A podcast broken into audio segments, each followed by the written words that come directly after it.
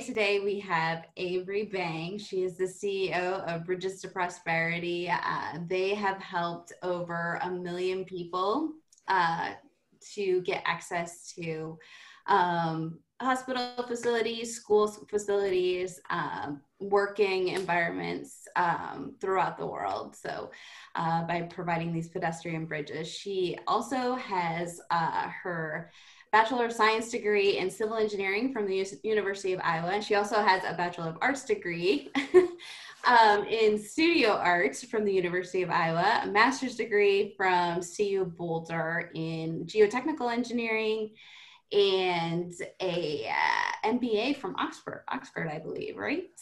Um, I like school a lot, apparently, you know. and also a very distinguished spe- speaker with over 100 speaking engagements um, in the books for audience up to 5,000 people, including, I believe, an event for the UN and then a couple of TED Talks too. So I would like to welcome Miss Avery Bang. Uh, and I guess maybe one question I have for you to get started with is maybe what sparks these passions for you? So you have a lot of things on your resume, a lot of things that you do that you're very passionate about. So maybe if you could focus on one of those sparks uh, that occurred or something that really fueled that passion for you. That's a good question. I think a lot of our true essence is really there as a kid. And then we spend our teenage years and sometimes our 20s moving away from. And then you can kind of come back into that core, like who are you at the very, you know, middle of, of, of your, your core center. And as a kid, you know, I had a chance to play clarinet. It was awful. So there's both bad at and uninteresting similarly with you know softball i just couldn't quite figure out how to throw it far enough but there were these things that like i think there's this kind of um, self propelling convenience that you're okay enough at them that they give you pleasure and i think what i ended up like noticing about the things that gave me pleasure and fun was i was a lot more motivated by the things that were in a together in a group in a team like i was a pretty terrible swimmer so I didn't like to be alone in that lane, and I certainly didn't want to go swim by myself in that lane. But when I could go to soccer practice, and I could see the interweavings of how this web of individuals on this field came together to do something, uh, feels kind of like bigger than yourself. I loved it. I could just like see that fire in my belly, and I'm like seven years old, you know, kicking around with really no vision of the field.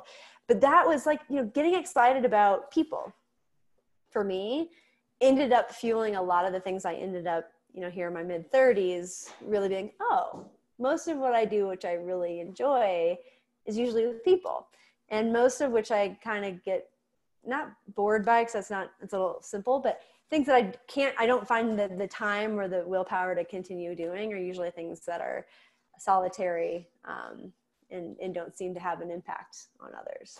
So do you want me to give you an example or is that enough of a well i think that well that brought up something um so i think it's really neat how like you consider yourself a connection person um, and i think it's so cool how with bridges to prosperity it ties in like an actual physical connection between these people that need to get across a river um, to get to essential services and then the people connection. So just connecting with people. I love the literal and um, figurative sides of that and i think it just totally ties together. So that's really neat. Um, but yeah, if you want to give like an actual example of that too, if you can think of one, if not, that's fine too.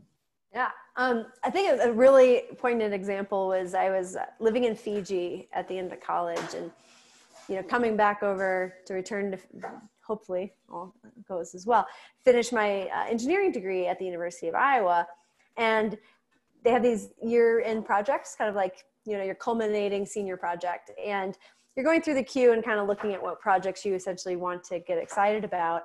And, you know, I think there's a misconception that engineers really are solitary people, all of them, and they only want to sit down and be really good with a spreadsheet. To be clear, I can make a mean spreadsheet, but I wanted something that was more. And so I'm like going down the queue of these projects, and I don't think my experience was unique in that as I looked across the options, I was pretty uninspired. And I was like, well, okay, I'm, this is going to be just another class project. And I think you brought this up earlier is like the enterprising part of me essentially came back to the center and said, well, hey, professor, what would you think about if I proposed my own project? And what if we were to imagine building a bridge in some place like Peru, you know, something really wild? And, you know, you first get these reactions, especially from adults. And at that time, I kind of consider myself a young adult. And there's first deep skepticism. And then there's like, huh, okay. Why? And then there ends up like you can kind of convert that that that uh, questioning into something of like a shared enthusiasm. But it was this project where I imagined myself sitting alone in a dark computer lab for dozens and dozens and dozens of hours to come up with this senior project. And I was going to learn something from it. I was going to be a better engineer. There was going to be an outcome. I'm sure at some time in life I was going to appreciate. But the moment that they said yes, and they're like, go get four or five of your best friends. Yes, let's design a bridge and totally go take your summer and go learn how to actually build the bridge in a place that you hardly know where it's at. And frankly, your ling- linguistic skills are poor. And, and the outcome of that was like, I was so excited. I got to work with my people. I got to learn something. I certainly spent a heck of a lot more time than I would have if I had been in this uninspiring computer lab.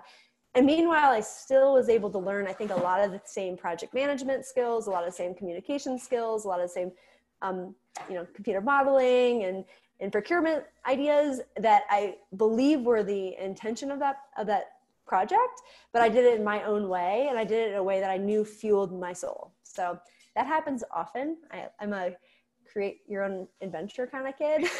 so I'm often not checking the like literal linear boxes that I think some people uh, are a little more used to. Yeah. So do you do you remember that like if you even back up before that, like as a kid, do you remember challenging the status quo and like doing things that sparked you from a young age? Um, do you remember do like following that same process or or was it something that was crafted and developed as you realized that you had the confidence and the skill set to do those things? Mm, yeah, I think if I'm honest with you, I definitely probably was born this way. I like to think it was curated, but I think about Lego kits. I was like such a Lego kid, mm-hmm. and you could get these amazing, cool sets. And I loved the instructions. Like, I actually really, still to this day, really look forward to buying my IKEA set and putting my little bed tinker set together. But I know it's embarrassing. But at that age, like I really liked to go through and make my little Star Wars ship. I felt really satisfied. There was a satisfaction at completion. But what I really loved was dismantling that ship and being like, what else could there be? And you know, I think it took a while. Like there got a certain point when I remember I got some Lego set and I just almost couldn't be bothered to go through. I was like, what can I make that's not on the instruction sheet? So I think that that is actually uh, cultivated, I'm sure, from a pre-memory like my parents were really involved my dad's an engineer this is a big point of my passion is i think had i not seen him and seen how excited he was about public works and like hey i get to design i actually designed that and this is a real thing that i saw on paper and here's how it came together you could see that light in his eye and so i think i had a, an appreciation for the built environment and for creating things and uh, my mom's quite artistic in her own right. And so I think probably there's some ambient noise that I hope to be able to provide back to kids and young adults in, in my own right of like, hey, this is what you can do with uh, an imagination of helping build infrastructure, whether it's in Africa or here, um, is just being that you know example of someone who really loves what they do and gets to kind of create their own adventure. It's, it's certainly not as prescriptive as I think maybe the stereotype of an engineer might be seen yeah. as. Well, it's just the autonomy of that. So, like when you're creating your own adventure, it's something exciting and unique to you. And it, it is something that you have that ownership and the autonomy to do it however you want. And there's a lot of fuel that goes with that, I think. Totally. Yeah. I think I'm a fiercely independent character, and I, I, I imagine my mom probably had not easiest kid.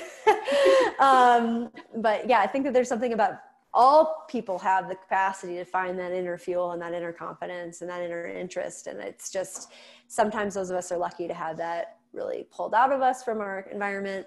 Um, and some people have to work a little bit more uh, at, at, getting access to it. And I think knowing that I had such deep privilege to have it come, you know, like in my environment pulled it out, I feel really, really invigorated and inspired to help, you know, maybe curate it in people where they didn't have that same exposure.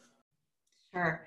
So I, I mean, you you talked about this, but I want to reiterate it a little bit. So when you had your senior design project and you started a bridge in a country, so that that was the birth of Bridges to Prosperity, right? So I got involved. It was actually um, I wasn't I'm not the founder. This is another thing is I actually like to be part of teams, right? So the idea of going off on my own isn't in fact like the first thing I think of. But I was living in Fiji, and a long story short was I'm volunteering with um, healthcare organization because I was really looking for a sense of purpose. Wasn't really yet finding that engineering to people connection that I later found. So it's like maybe I'll do some healthcare work. And we're walking out to these communities uh, to be able to provide them with really basic preventative healthcare support. And we are getting to these rivers. And these rivers kept being this barrier to something so simple as talking with women about early breast cancer detection. And we came across a very simple pedestrian bridge, you know, like a little trail bridge with cables. And it just like kind of hit me, you know, like that makes it so we can get in to see these women. That same bridge, there's kids running and scampering past me to go back to or from school, I'm not sure. And there's, you know, farmers holding their things above their head. Um, and so it kind of imagined like, oh, this is not that complicated. You know, we've been to engineering school. This is something you can kind of draw on a few pieces of paper and imagine how the load transfers. And it's not the easiest, but it's not the most challenging thing. And I found online, so who built this bridge? Unclear. Who builds these bridges in low income communities around the world? And there's really only two groups, and one, um, long story short, I'm actually on the board of directors of now, but it's this very large, you know, thousands and thousands of employees nonprofit called Helvetas in Switzerland. And they're amazing. They're literally probably the most credible and impactful nonprofit international development organization in the world. Happen to do bridges as part of their bigger suite of things. And then there's this guy, Ken Frantz, on an AOL website with his name and his photo and his personal cell phone number. And he's essentially like uh, working with Rotarians, like Rotary clubs, to get a grant to go build the bridge and at the time he didn't have any full-time you know there's no employees in the us and it was just essentially he'd get a bridge he'd have people on contract. Some people longer for others you know he had one woman there for a little while like a year or two. Um, but i kind of called him up and i was like i'll build a bridge with you. And so i imagined i was helping this nonprofit. This was my give back. This was my i'll do something nice and charitable before i go get my big girl job. Um, and that first bridge in peru with bridges prosperity it clicked. This is my team. These are my people. This is my purpose. And here's something that I think I could actually contribute to the world. Uh, I'll stick around for a little longer. And that's how I ended up writing my master's thesis at CU Boulder was actually how to use standardized bridge designs so you can uh, build them cost effectively in low income settings without testing. Mm-hmm. In short. Yeah. Answer. Sorry. No, that's perfect. That totally tied it in, or tied it together, and and I appreciate you doing that. Um, so, uh, like, what for a standard standard? I know as engineers we're like nothing standard, like it's all custom. But what would be like an average budget for a bridge for uh, you know for one of the pedestrian bridges? Obviously, it depends on size and all of these different things, but. I like to give people, I like to give people kind of a sense of magnitude first on size, and then I'll get to money. Imagine about a football field. So you're in one end zone is one abutment, the other end zone is the other abutment, and that essentially means from the river somewhere in the middle. Um, that might be a little longer than average, but not significantly so. So I'd say like an average bridge might be about 70 meters. So yards and meters are not terribly different.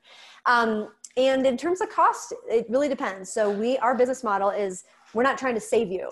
We're here to help support whatever is unavailable locally. So example in Rwanda is the Rwandan government actually puts 40% of the money into the projects that are needed because it's so important to them.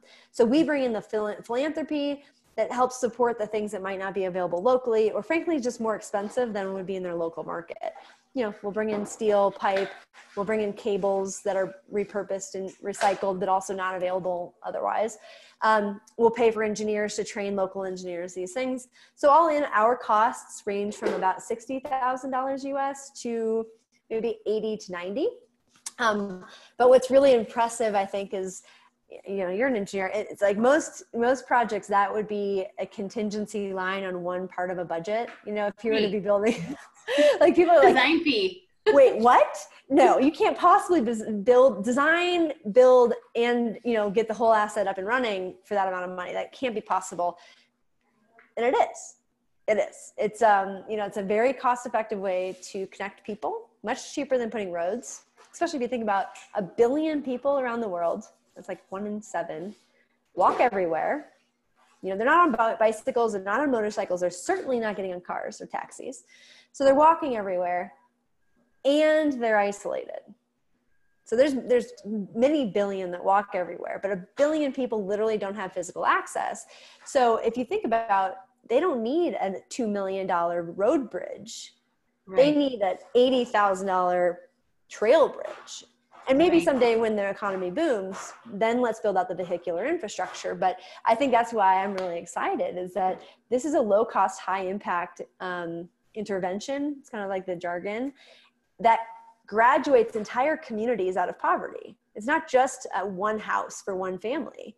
It's it's a bridge that increases household level income by 30% across thousands of people. And like you know I, as a fellow iowan I, I like to kind of joke when I do public speaking. I'm like, if I could walk down, you know, the farm roads where my granddad, you know, really spent how many generations back growing this land and tilling this land, if I could walk up to every farmer and say, I could increase your profitability 75%, and I can make it so you guys take home 30% more, like just like you make $100 a week, now you make 130.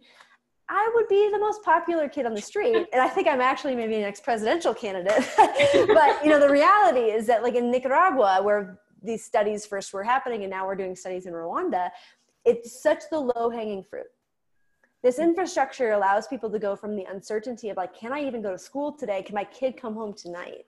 Can I go to a market on the day that it's going to be everyone there? Or maybe I need to risk it and just sell it to whoever walks by so yeah. the ability to just like know, like I for sure can go there produces a tremendous amount of dignity for people. Like I don't have to risk like being super conservative and hoarding my food just in case it rains and I'm isolated. You can actually start to participate in the economy. And you're doing it for the people that have the least because they're the most isolated. They have the least healthy families, the poorest families, and also the least educated families. And you're helping to take people born on the wrong side of the tracks giving them the opportunity to be right there with everyone else. And so that's like just such a cool, awesome thing to do when you wake up every day. You know yeah. I mean? So can you explain the feeling, which I know it's hard to explain a feeling probably because it's probably a very um, complex feeling. But when that bridge is finished and when people are able to access it and walk across it, because you're there, right? Or your team's there, right? When that that day occurs, right? Yeah. What does that feel like? It's just like this such deep sense of um it's like both a mix of humility like wow i can't believe i get to be part of this. It's like humbling. That's the word so humbling. Uh, but it's also like some pride you know like i don't want to call it ego but it's like wow we collectively did this. And i think you know when um we'll probably get to this in a little bit but when when i was in that imax film and the dream big film crew comes down with me to haiti they are really interested ahead of time. Imagine like an American film crew, really smart, really prepared. They want to know like, what are the shots? What are the things we need to be prepared for? And I was like, well, let me tell you. Um, I was like, I can't tell you what the stories are going to be. I can't tell you who's going to tell you what. Like, I just can't even predict it. But trust me, having we've now built 330 of these bridges. Like, there's some themes, and one of the themes is just have your cameras ready that first day when those kids go across that bridge and it clicks. Because you kind of have to imagine like if, if you, you can see pictures like even if we have pictures of other bridges and even if we have all these diagrams they've been spending months as a community digging holes carrying rocks building up these like what the heck is this? Because they've never many people have never seen a cable supported structure in these rural remote environments. Like they're kind of complex. Mm-hmm. and so it doesn't click for even people like the laborers working on these projects it's often like we trust you we know it's going to happen and then those cables go across in the matter of two to three days you then have essentially a bunch of what we call them hangers stringers that are cross beams and then you put the actual deck across it and this IMAX film crew, they kept asking like, "What is the shots on?" You know, on inauguration day. I was like, "Oh, oh, don't you worry. These kids running across this bridge and the hope and joy that they show on their faces, and the realization that this is their new reality." will tell your whole story for you and i think that that is like the felt experience that you can i think that you can get when you either you're watching it on netflix or whether you had the chance to watch it in the imax film screen it's it's like wow that's amazing you know it's kind of like we as a community of engineers here in the united states helping engineers and, and, and laborers and, and masons around the world are making possible connection that i don't want to say it's unimaginable but it takes some creative imagining for a lot of rural community members to see access as a permanent solution.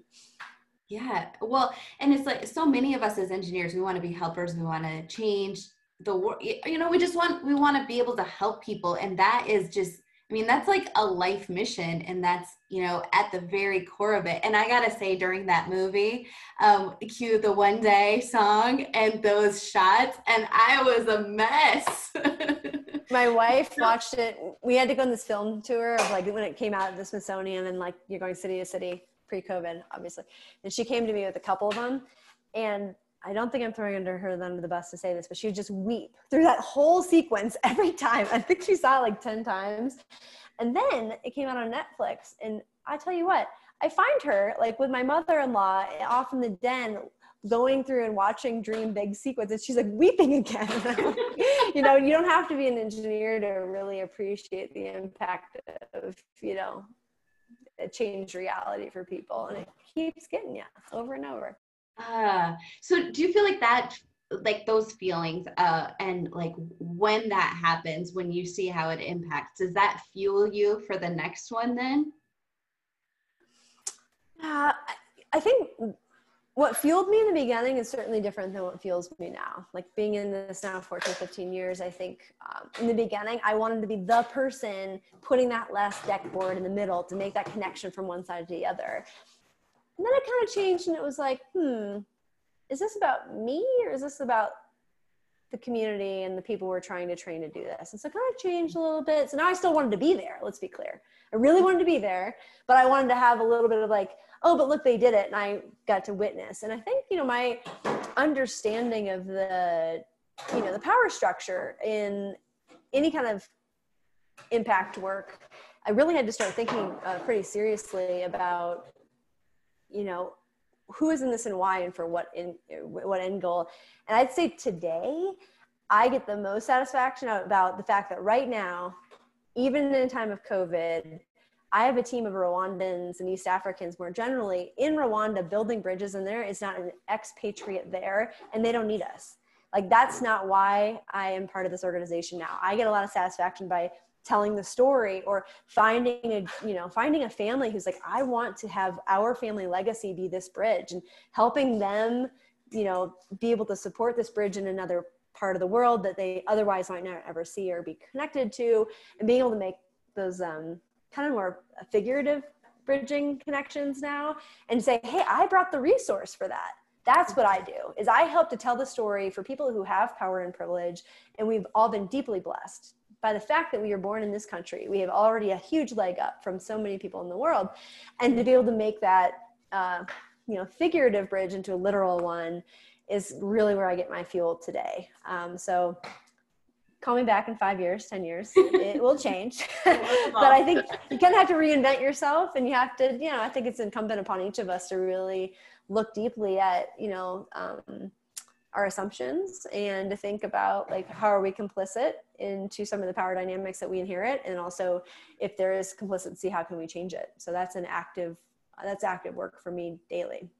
Yeah I think you brought up a couple of really interesting things there. So, one, you were kind of talking about how, like, self sufficiency. So, once it's built, they're trained so that they can do maintenance, right? So, like you said, in COVID, like right now, it's difficult for people to travel, but local people in their communities can service these bridges right so that they are still functioning and so you're you're teaching them life skills too and self-sufficiency which is a super amazing concept um, and then eh, the other thing that you're talking about people you know leaving a legacy. So um, as far as funding like do you most of your funding does that come from pri- private sources or from grants or is it a mixture of both? Yeah it's actually we, we kind of talk about it as um maybe like four-legged stool. Hopefully not ever anyone totally knocks off but um pardon me. We have what we consider a big individual giving program and so that's a huge part of how we just know that we're going to be okay even in times like right now and it's it's just $10 a month, $10 a year, someone being able to afford $100 a month, and just saying that we commit to and want to continue doing this important work and we're with you on the journey. We kind of, mm-hmm. you know, consider it like a, a long-term partnership and they get to see the stories of impact and be part of it. And that individual giving, uh, you know, can be a school room in Iowa, that can be a family, that could be even a big family foundation that says, hey, this is going to be something we're doing on the long run we also have individual donors who like, you know, it's a lot, maybe they're not deep in their philanthropy yet, and they say, we're going to make a one time gift. And sometimes those gifts are quite significant. They could be right, like paying for a whole bridge. Um, and that is not insignificant for us, is to be able to find individuals who say, you know, we're philanthropic, we want to leave a legacy, we want to really, you know, make a big impact on the world. We're attracted to the fact that you build a bridge it's there 30 years. We're attracted that that bridge creates enough income in that community to pay for itself in the first two years. So it's like really a multiplier. You know for especially very very strategic philanthropists we have a lot of individuals and i'll get to this in a bit foundations who say we just care most about how to create economic prosperity we don't care how you do it oh and by the way bridges are the most cost effective way to create economic prosperity for the poor okay third bucket is companies. Um, we've really made, I'd, I'd, say we've grown up with architects, engineers, and contractors. Uh, that's how we've learned our craft. Like we've actually worked with the world's most innovative and well-known bridge engineers. And we've worked with people who've actually built um, you know, bridges and power lines and things here in the United States who've transferred their skills, helped us build our processes, our standard, you know, techniques and designs. Um, and so forth. And meanwhile, their company supports projects in this kind of mutually beneficial exchange.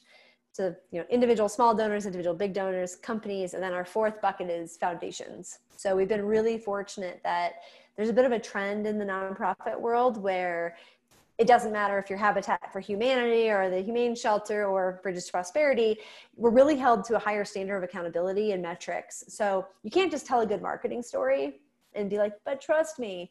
Um, for the big sophisticated foundations, people who give away money professionally, you really have to be able to understand what comes from what you do. So you build a bridge, no one cares. People cross that bridge, interesting, where are they crossing to?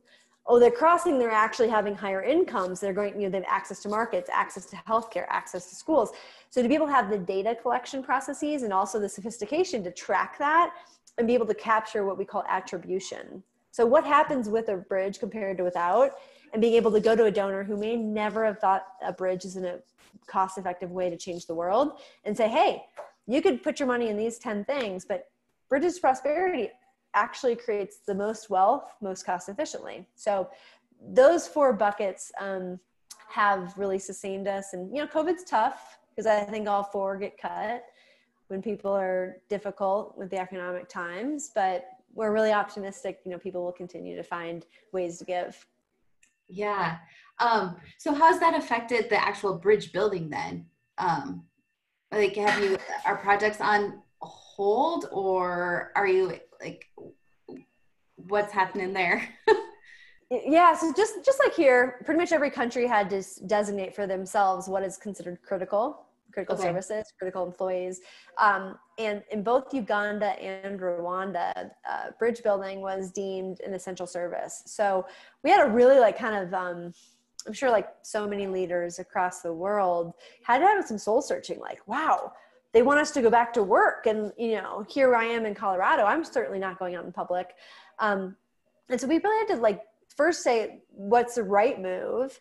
And then the right move for us was to continue building because communities being able to be connected to have that healthcare provision should it be necessary is time critical yeah. but how are we going to do that safely so we don't put people in harm's way and that was a big learning very quick you know it's a sprinting marathon as we like to say it's like go fast for a long time to figure that out but like how do you thermally scan anyone that enters our construction site how do you make sure everyone has their own personal protective equipment that rotates on a few hour basis how do you make sure everyone's trained how to keep um, physical distancing? How do you make sure people understand the importance of hand washing and frequency? And these things that aren't in their own right terribly complex, but here we are trying to dig trenches to build anchors and pour anchors. And normally you could have six people in that, you know, in that benched excavation, and today you can do 2 mm-hmm. And normally you're able to just have this chain of people handing a rock to the next, to the next, to the next, and they're touching each other.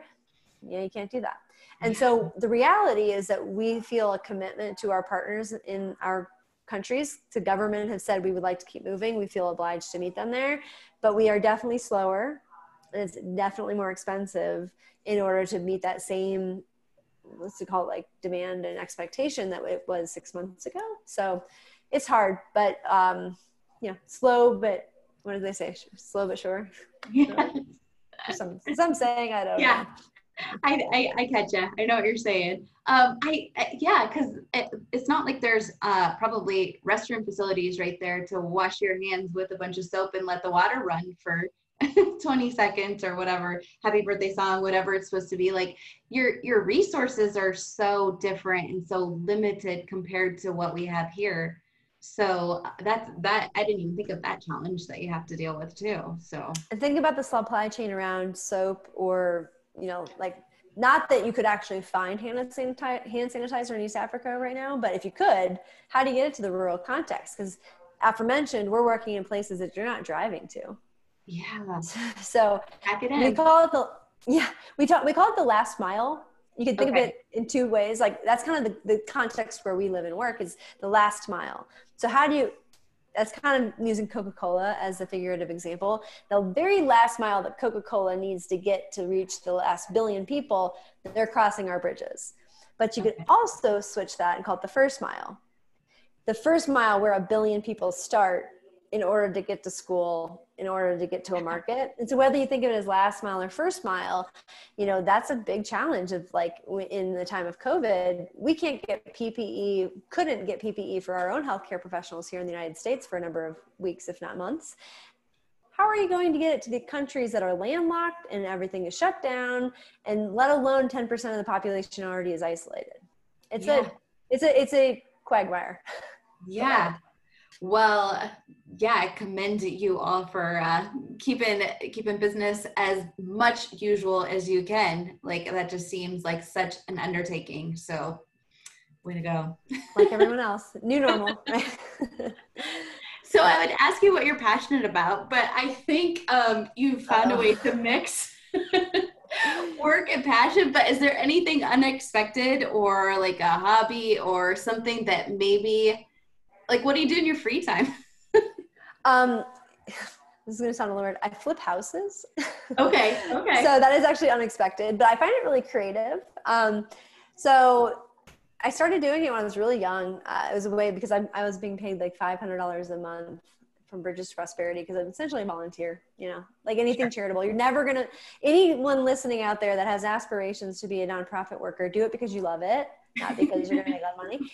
And so I got started um, just like buying a tiny little home and fixing it up as I went. I was living there, and um, the what do I do in my free time? It's I know how to do everything from frame a wall to drywall it to tile it to you know.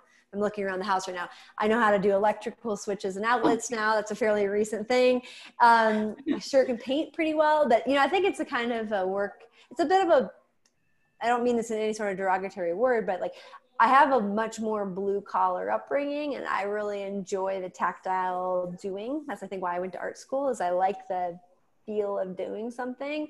And as Yeah. my role, especially at Bridges Prosperity, went from I'm there carrying the rock, doing the thing, into more enabling Mhm. the lack of the tactile feel, the touch, the like I did this today thing made me even more excited about how can you like design a new kitchen in a way that is more, you know, natural to flow through in a way that other people and myself would enjoy living in more.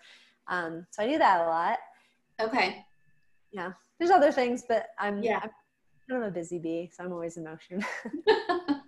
so uh, with doing the house flipping do you feel like that ties in your creative outlet then like is that what um, you use to funnel the creative outlet Well, you didn't ask, but you know, I, I'm an active journaler, as I think a lot of people probably are. I have journals back to like 16, but I started doing entire sections. This is kind of funny.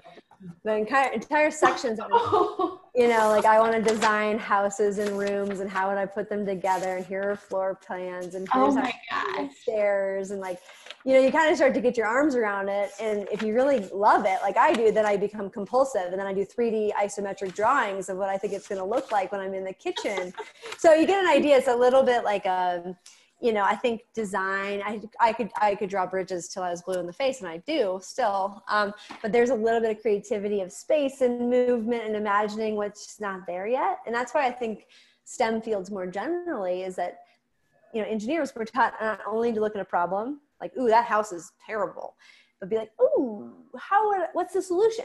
And that's the creative Lego part of the whole thing is like you get a set of things, and once you kind of figure out the patterns and you get to figure out the um, the kind of infinite number of solutions. There's no one right answer, as you're well aware in engineering, and that's so liberating. You know, like there's not one right kitchen design. yeah I could draw that till you know the cows come home, and I, it's still not perfect or correct. You know, it's just like what do I like the most? So and there's yeah. always just something just waiting to be discovered right like something like an idea like oh like this would look really cool right here and that's gratifying to get that I love that it. thought too right Yeah. okay yeah. Anyway. Okay. So, who would be like if you were to pick one person that inspires you? Who would be one person that inspires you? So you did a good job of prepping me on the basic framing of what we're going to talk about, and this is the one that I like.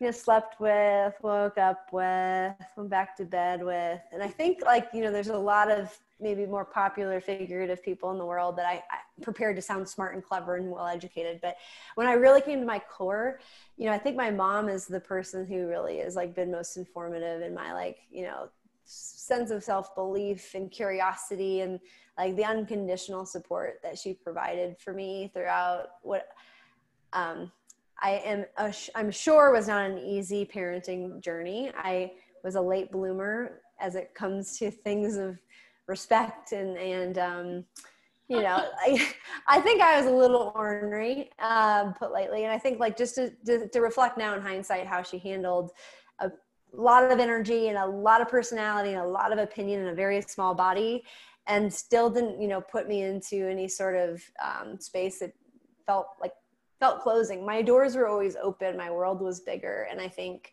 it's now in my like you know later like imagining being a parent myself i'm like wow like i don't know if i have the capacity to be that open and that generous of spirit. And so um, it might not be as uh, well known of a character as some of the people i was prepared to talk about but i think my mom has been just such a you know inspiration and in person i really hope to be even you know slightly as as good of a mother as she is so.